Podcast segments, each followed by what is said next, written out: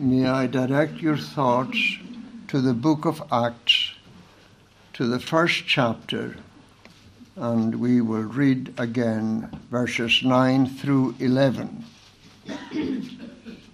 Acts chapter 1, from verse 9. and when he had spoken these things, while they beheld, he was taken up, and a cloud received him out of their sight. And while they looked steadfastly toward heaven as he went up, behold, two men stood by them in white apparel, which also said, Ye men of Galilee, why stand ye gazing up into heaven? This same Jesus, which is taken up from you into heaven, shall so come in like manner as ye have seen him go into heaven.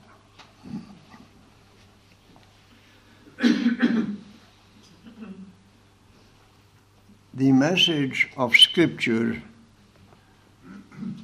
is life through death. And I think we have that very clearly evidenced in the context in which we read these words the ascension of our Lord.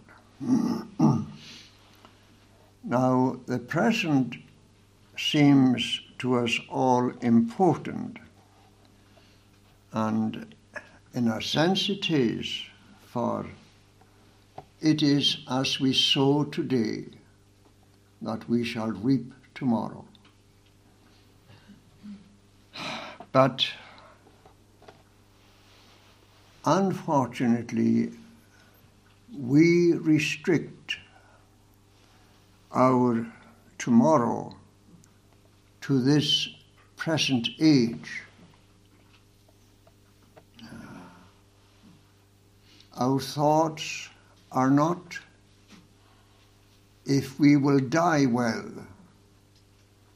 but our thoughts are often consumed with how we live, what we earn, and uh, what prosperity might we enjoy.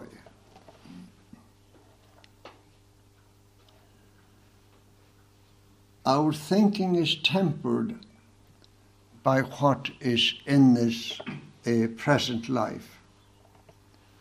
But as we all know, of course, this is not the biblical emphasis.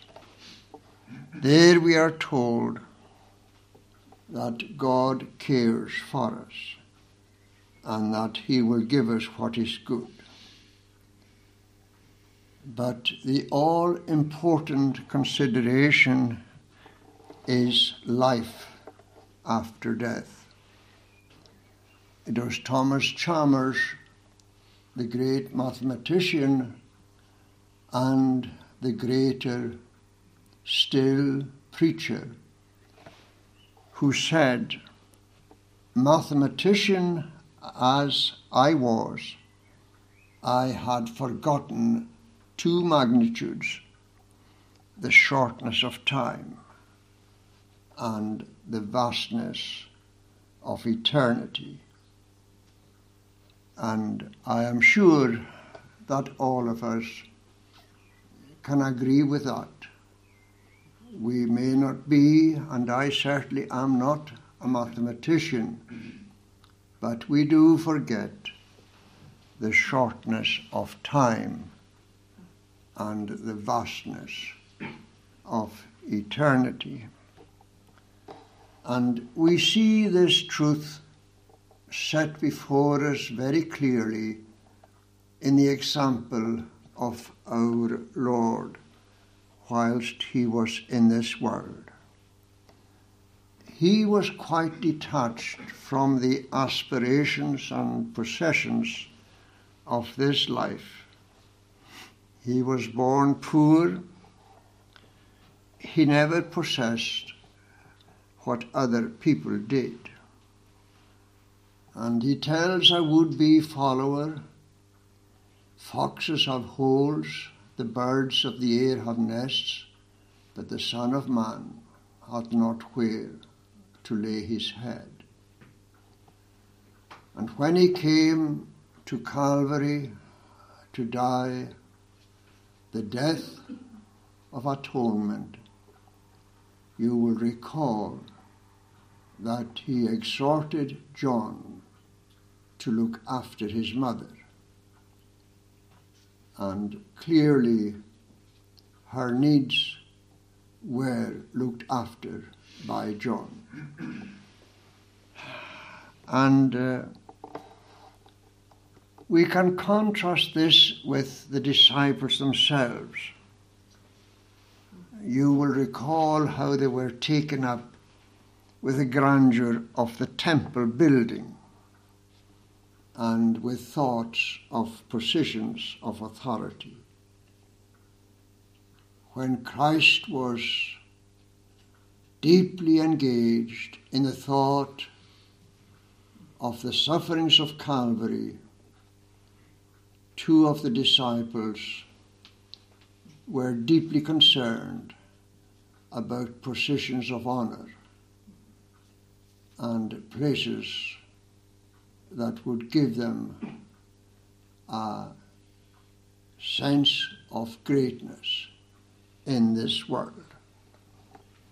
You will recall how they approached James and John, their mother, to ask Jesus that when his kingdom was established, that they would have a place, one on the right hand and the other on the left. Extraordinary. And even at this late stage in Acts chapter 1, when Christ is talking about his ascension, they ask the question would he at this time restore the kingdom? Lord, wilt thou at this time restore again the kingdom to Israel? And it is extraordinary that the disciples, in spite of all that they had heard and witnessed, they were yet caught up with this idea of advantage and of greatness. It's in us all. Uh, Principal MacLeod, the late Principal MacLeod, was taking communion services in a certain part and he asked one of the elders when they were talking between the services, what is the first commandment? And before the elder could say anything, he answered it to be great, for man to be great. That is in us. And in some way, however humble we may appear, there is within us that desire to have a preeminence of some kind. Uh, and when you begin to think of it, how often our Lord corrected the disciples during his lifetime and yet, before his ascension, they still were taken up with this idea of the restoration of Israel, a tiny nation, very small in comparison with the rest of the world, with Israel and themselves. And the rest of the world was to them something that was not in their calculation. Just shows you uh, how careful we should be against what destruction pride can work in us. And we all have it, whether it's a child or an adult. There is that sinful disposition where we want the first place and where we want to be more important than others. Now then, tonight for a little, we will try to expand on what is set before us here. First of all, we will look at uh, the post resurrection appearances of our Lord, and then the ascension, and last of all, his return. Now, the post resurrection appearances uh, were made up within 40 days. Christ, after his resurrection, uh, was 40 days on the earth.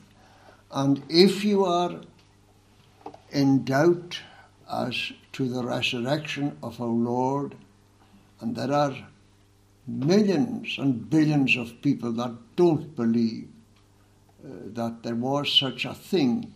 There are even preachers, ministers, theologians that don't believe that there, were a, that there was a physical resurrection of Christ. But you bring yourself to what the Bible has to say and remember that the Bible commands authority because Christ Himself said that not one jot or tittle of what the Bible declares will fail of fulfillment. Now, if you are going to question the authenticity of the Bible, then you are saying that Christ is not telling the truth, that he is a liar. And I wouldn't like to be in your shoes if that is the way of thinking in your life. I wouldn't like to go to eternity. I wouldn't wish to die. Thinking in my heart that Christ, who is the truth, that he is a liar. And remember, there are various uh, milestones in the, the cementing of evidence for every man, woman, and child. First of all, there is no question as to that Jesus was born uh, that he was born in Bethlehem. There is no question there. It is authenticated in a variety of ways. And one of the ways that it is authenticated is by the arch enemy of true religion, Herod the Great. You will remember when the man from the east came following the star. Uh, and they inquired as to where the king of Israel was to be born. Uh, and when those who knew the scriptures in Jerusalem were asked by Herod, they said, Bethlehem now, such was the uniform teaching of the Old Testament from Genesis to Malachi. Such was the teaching that even Jews who crucified the Lord had no doubt whatever that God promised that Messiah would come to deliver the word in the manner that it was going to be delivered. No question at all. Caiaphas wanted to put Christ to death, and he was instrumental in contributing to what led up to the death of Christ.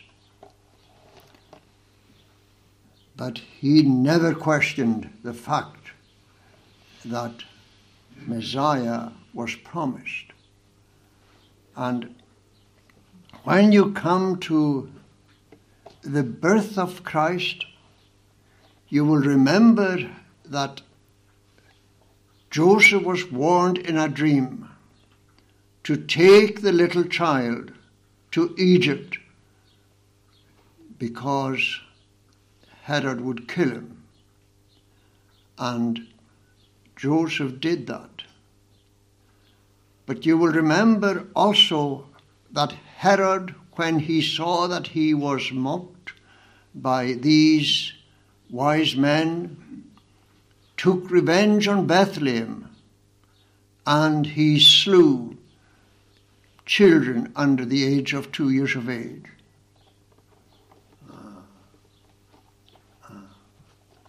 And remember also that at the crucifixion there was present the representative of the world power of that day, the Roman Empire, Pontius Pilate. And it was at the judgment seat of Rome that in Jerusalem Christ was declared a criminal, a pretender by his accusers, and his accusers were Jews. And remember, among these Jews were those who were prominent in the church. The church crucified our Lord. Man in his wisdom did not know God, did not recognize him. But the reality is, as Paul said at a later stage, and he was an enemy of Christ until he was converted. Uh, Paul said, This thing, talking to King Agrippa, what happened at Jerusalem, the crucifixion of Christ, was not done in a corner.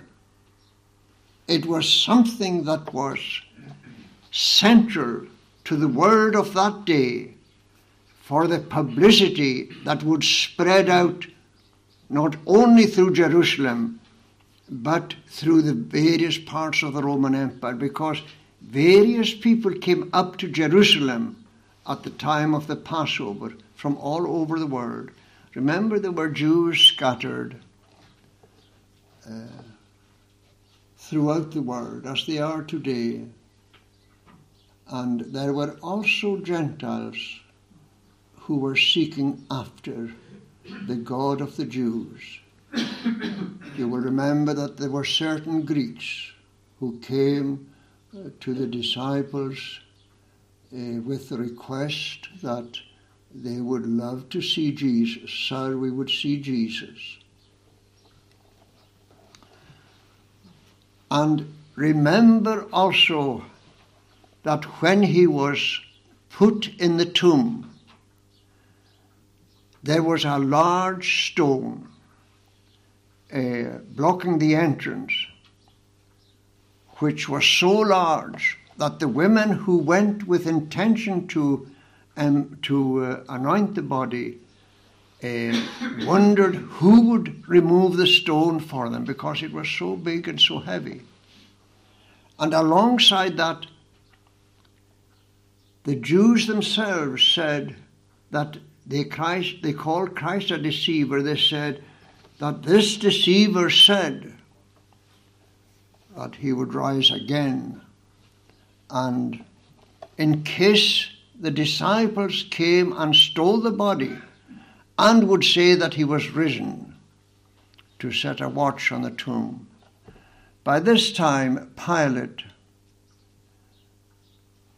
Pilate who failed as a judge, miserably failed, for fear of the Jews. His own record was a very questionable record.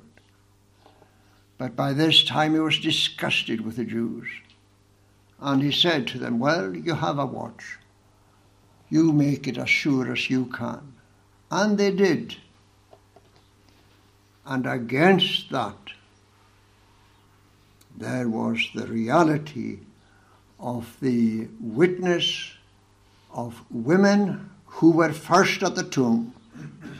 It was not the men who were first at the tomb.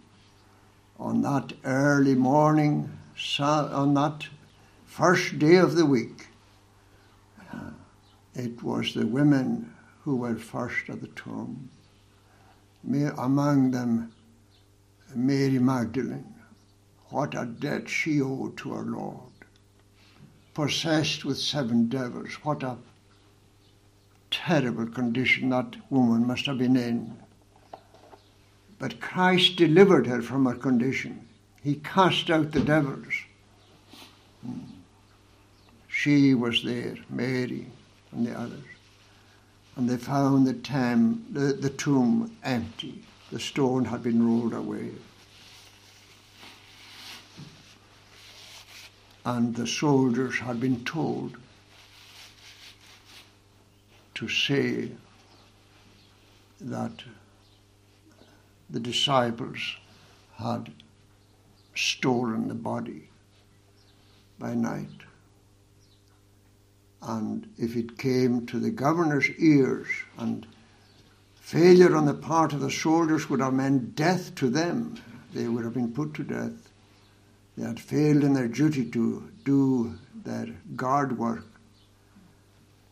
Um, they said, if it comes to the ear of the governor, we will put the matter right so that nothing will happen to you.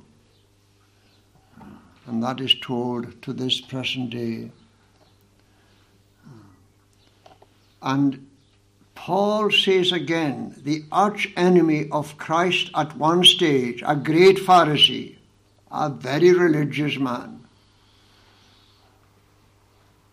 he said that over 500 were alive who witnessed the risen Christ. This was because even at that stage there were people that were saying that Christ had not actually risen. You will read the chapter in Corinthians. So there is a at the human level, a huge amount of testimony that Jesus did rise from the dead. So if you are being tortured with the thought, did Christ really live? Was he who he claimed to be? the testimony in Scripture is such that if it were presented to any law court today, except a corrupt law court, it would receive that testimony. You imagine if somebody in Inverness was found guilty or at least was charged with some offence, and 500 people said, No, he didn't do it. What would the judge do? He couldn't do anything else but say that the charges were false and he would dismiss them, no question about it. Ah, 500. So, my dear friend, you may have doubts. You're not the first one that had doubts about Scripture, about the reality of the Christ. But if your eyes are open to look at the evidence, it is there in Scripture, clear, bold, unmistakable. And we see how, at the post resurrection appearances, he appeared to the disciples. Now, he was 40 days on the earth after the resurrection. And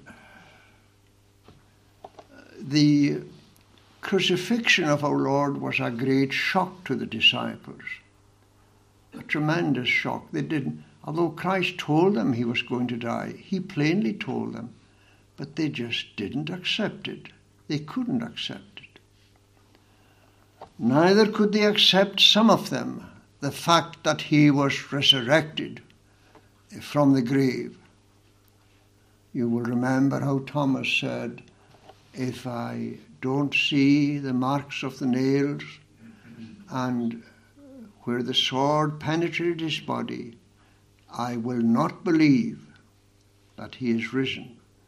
Words to that effect. I will not believe. And you will remember how uh, a week after that, Jesus appeared and he said to Thomas, Reach hither thy fingers, place them in the marks of the nails. They were there in his body. Oh, how blessed and glorious. Lord Jesus, how immeasurable his patience is, and the kindness of his love, how beautiful beyond description.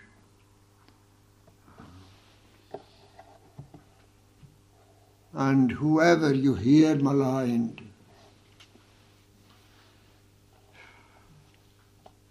remember if you are witness to the maligning of the Lord Jesus, I hope by the grace of God that you will not be silent. Jesus is Lord. Let the world say what it will. And it is a glorious fact that he is Lord. But the disciples,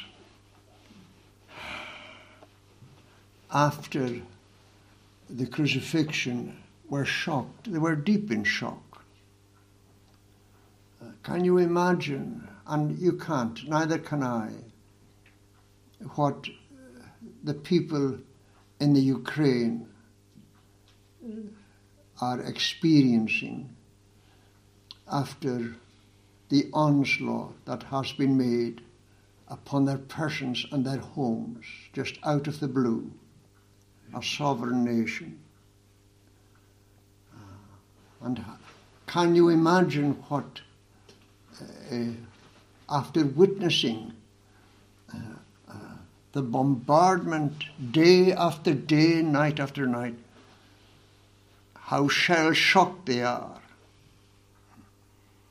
I recall a minister who was a soldier in the First World War, the father of the Reverend D.N. MacLeod, who's retired in Arran. And if you were in his presence sometimes, and he was a big man, a hefty kind of man, and uh, just out of the blue, he would just jump the whole body it was because he was shell shocked. He came through the First World War. He was an infantryman. Uh, and when you come back to these disciples, what had happened, the venom that showed itself through the minds and the actions of the elite in Jerusalem Remember, it was not the scum of a community that were showing their disrespect to our Lord, but the educated, those who were considered to be senior citizens of a reputable kind. The Bible says the world in its wisdom knew not God. And you will recall how in uh, that situation, how the disciples were so shocked after what happened. It's a shocking thing when you see somebody going berserk and doing just horrible things. People have nightmares and continue to have nightmares, and they need treatment, medical treatment, or mental treatment to get back to a sort of normality. And the disciples were shocked. Forty days, and Christ was appearing, not consistently, but time after time. Some of these appearances are recorded in the scripture. And remember also that scripture is a summary. John tells us, the Apostle John, that if everything was written of what that Jesus did, the whole world would not contain the books that would be written.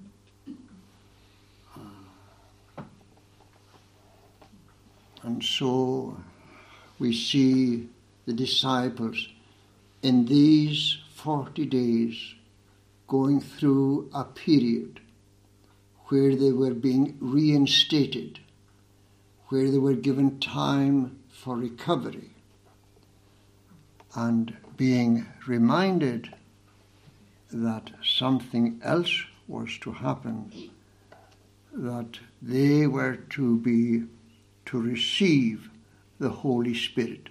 They hadn't yet received the Holy Spirit in the sense that they were equipped to preach that Jesus is the Christ. Oh, my dear friends, we cannot utter a syllable of truth without the gracious enabling of the Holy Spirit. It is not our own cleverness or our own knowledge that allows us to come to certain conclusions. There are propositions that come at us in Scripture that will defy the greatest genius in the world to unravel. You have only to look at the Moray Firth there, ebbing and flowing, gallons of water. How many gallons? Whew, you say, you're not going to measure in gallons.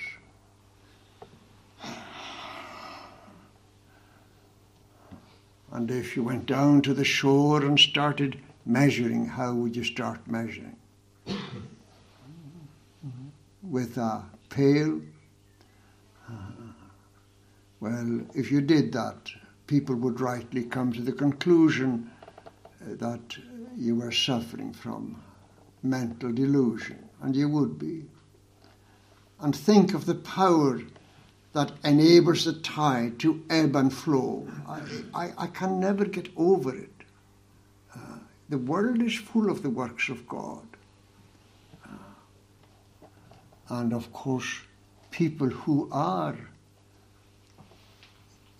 genii, they're, they're, they're brilliant people, there's no question about that. And they will tell you that the working of the universe presents to them problems that they cannot uh, solve that goes beyond what their minds can reach into. We have various theories. And these theories are extraordinary. The extraordinary. And the idea is that out of nothing, something happened. With all the intelligence that you see in man and in animals and birds and fishes and all the rest of it. A wonderful, wonderful world.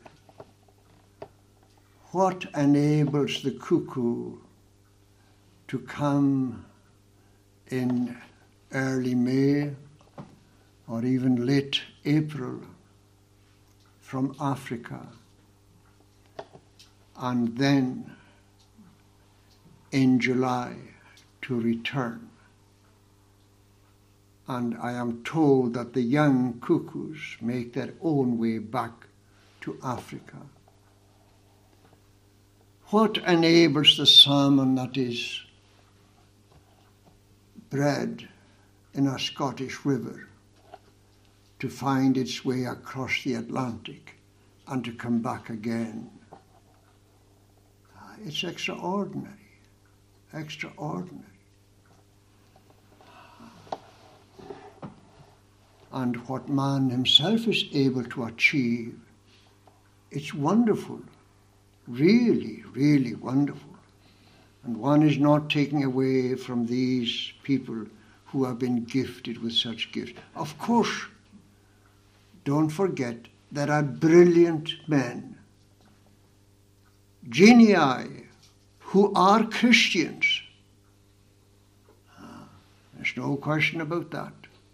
Scientists that are Christians. So when they say to you, oh, well, uh, that is not scientific what the Bible is saying, well, scientists, credible scientists, do believe what the Bible has to say.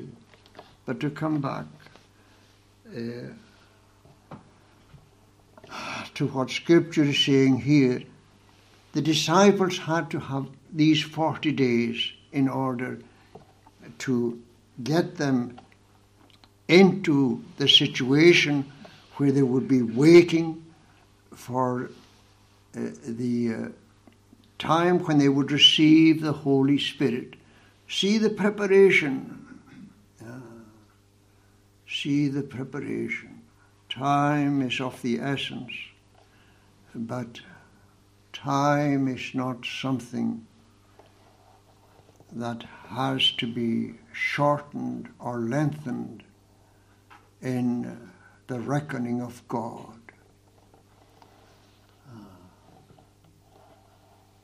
God is great, none greater. And I hope, dear friend, that you will be asking grace as I ask for grace every day and night, that I will be enabled to receive Christ as he is freely offered in the gospel. It doesn't matter what your past has been or what your present is or the difficulties that you have.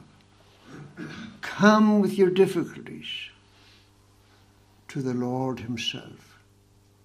Privately, ask God for help. That is what He is telling you. God says, Look unto me, all ye ends of the earth, and be ye saved. Oh, you say, I'm not good enough.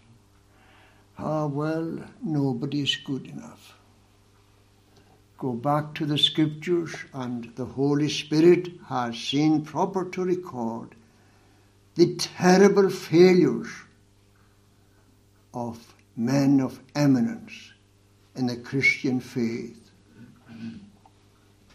We were looking at Jacob this morning. He had his terrible failings, but he was a giant in the faith, no question about that. Look at the life of King David. He is mentioned as a man after God's own heart, and yet he had been guilty of contributing to the murder of Uriah, the husband of Bathsheba, whom he married at a later stage. Think of, of Mary Magdalene that I have mentioned already with seven devils. What, what, what kind of person she must have been. And these are incidents that are set before us. It doesn't exhaust the list of all whom God will save. Far from it. That is not what the Bible is doing. But it is telling you that God is able to save unto the uttermost. And who can plumb the uttermost of God? Oh, you see, there are other things that Scripture has to say. Yes. It is by grace you are saved. That means that you are enabled to receive. But are you included? That is not something that you can investigate. Uh, you cannot do it. Uh, there is no question about the doctrine of election. But the doctrine of election presents an area of divine activity that no theologian of ordinary men and women can expand or explore to the point that they can understand it and give the reasons behind it. Can you explain why Christ wept over the Jerusalem if at the same time he knew that Jerusalem couldn't come to him anyway? They weren't elect. Of course you can't. That would be blasphemy. How do you explain it? You can't explain it. No minister can. But it is quite evident that it is by grace you are saved. That's a wonderful thing. When you go to the doctor's surgery and you're feeling pretty under the weather,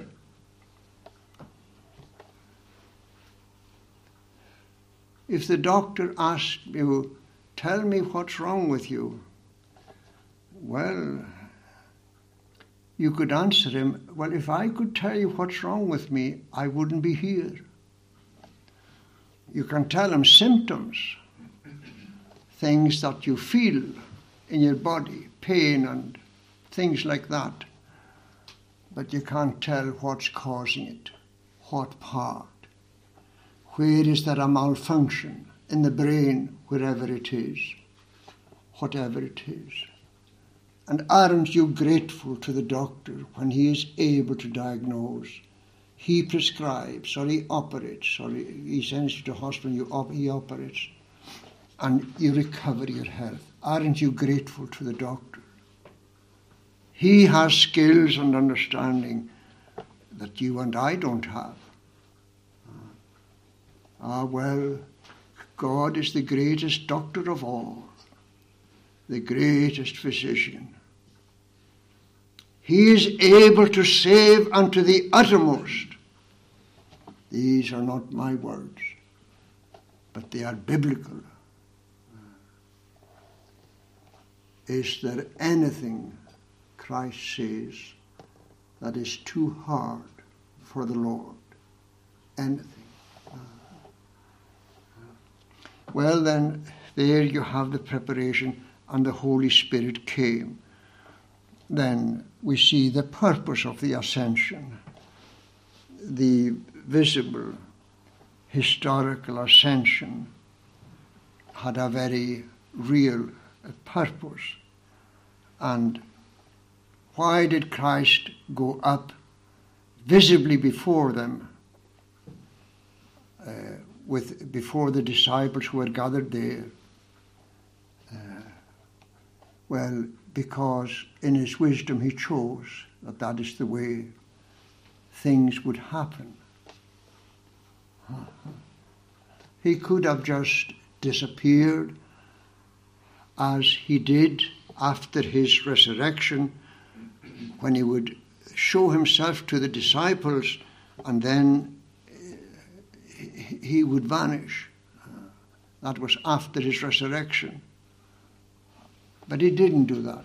He went up visibly before them. And the reason why he went up visibly before them, that he wanted them to know that he had gone for good. The manifestations that they had experienced during the 40 days was now at an end. Another stage had been reached in the purpose of God. And uh, instead, they were to wait for somebody else, the Holy Spirit. Then their work would be done. In the power that is unstoppable. Now, the disciples didn't convert one person, but they witnessed as the Holy Spirit gave them utterance and they were enabled. You remember Peter at the gate beautiful? There was this poor man who was dependent, dependent on the givings of others. He had no health to earn his own livelihood. And he sat there looking to those who were going to worship if they might give him something. Do you remember the words of Peter? Silver and gold have I none. Ah, well, none of us can say that. Neither can we say what he said, What I have, I give thee.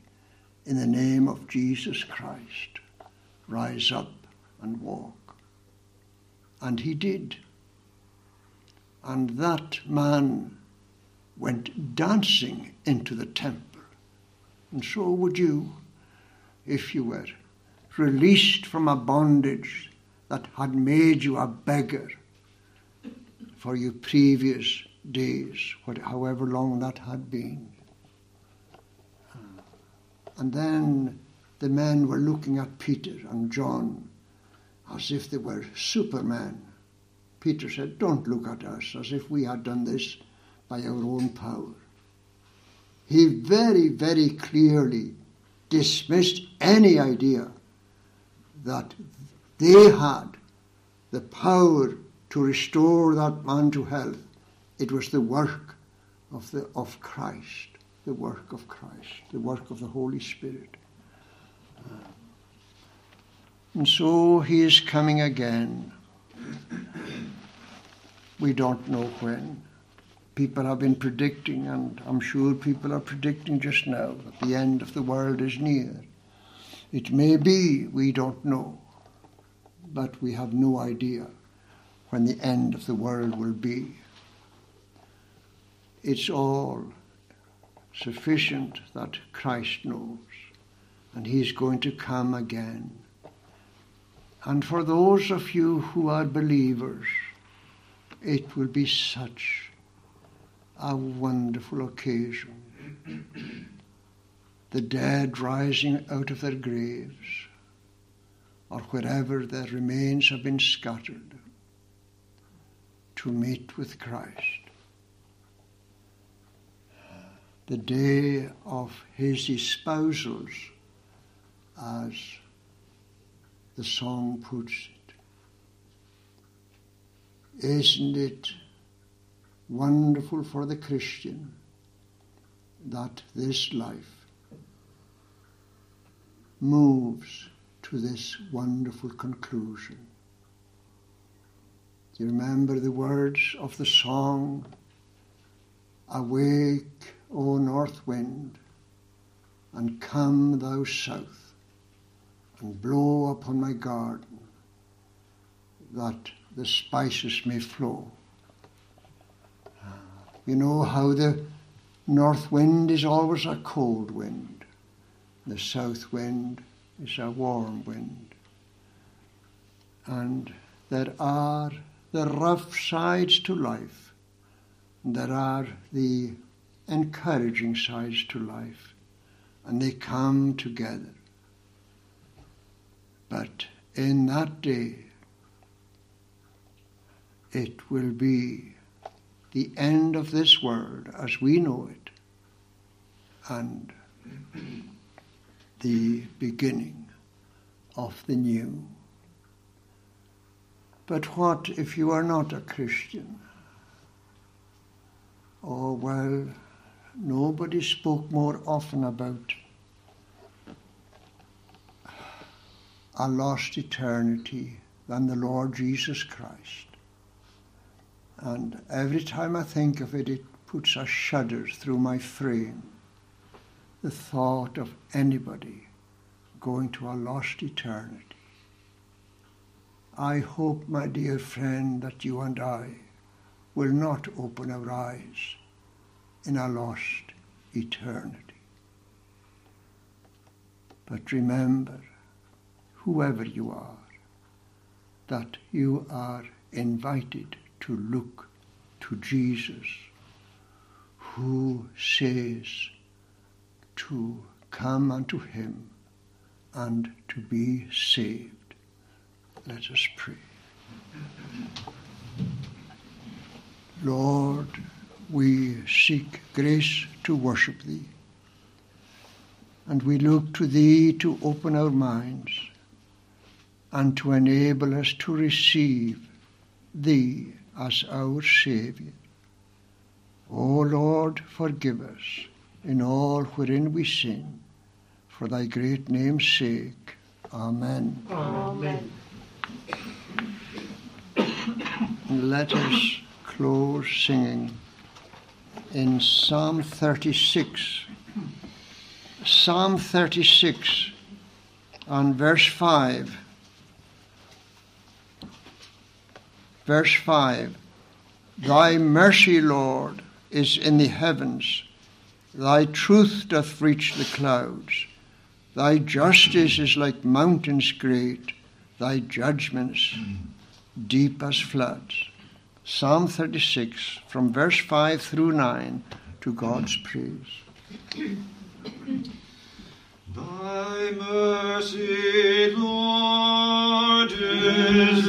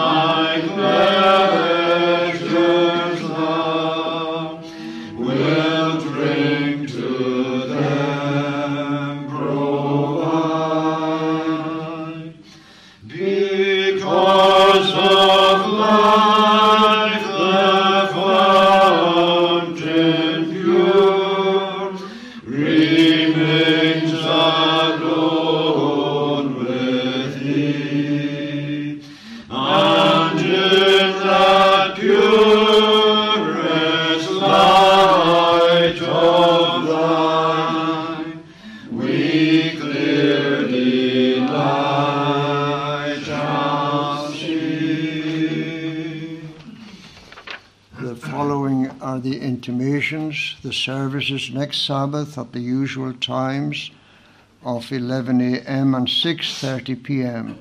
taken by the Reverend William MacLeod, God willing. The prayer meeting on Thursday, 2nd June at the usual time of 7:30 p.m. will be taken by Ian Martin, God willing. The building fund collection is due today. The remaining balance of the witnesses are on the table There are sheets with a summary of the General Assembly on the table in the vestibule. Please take one.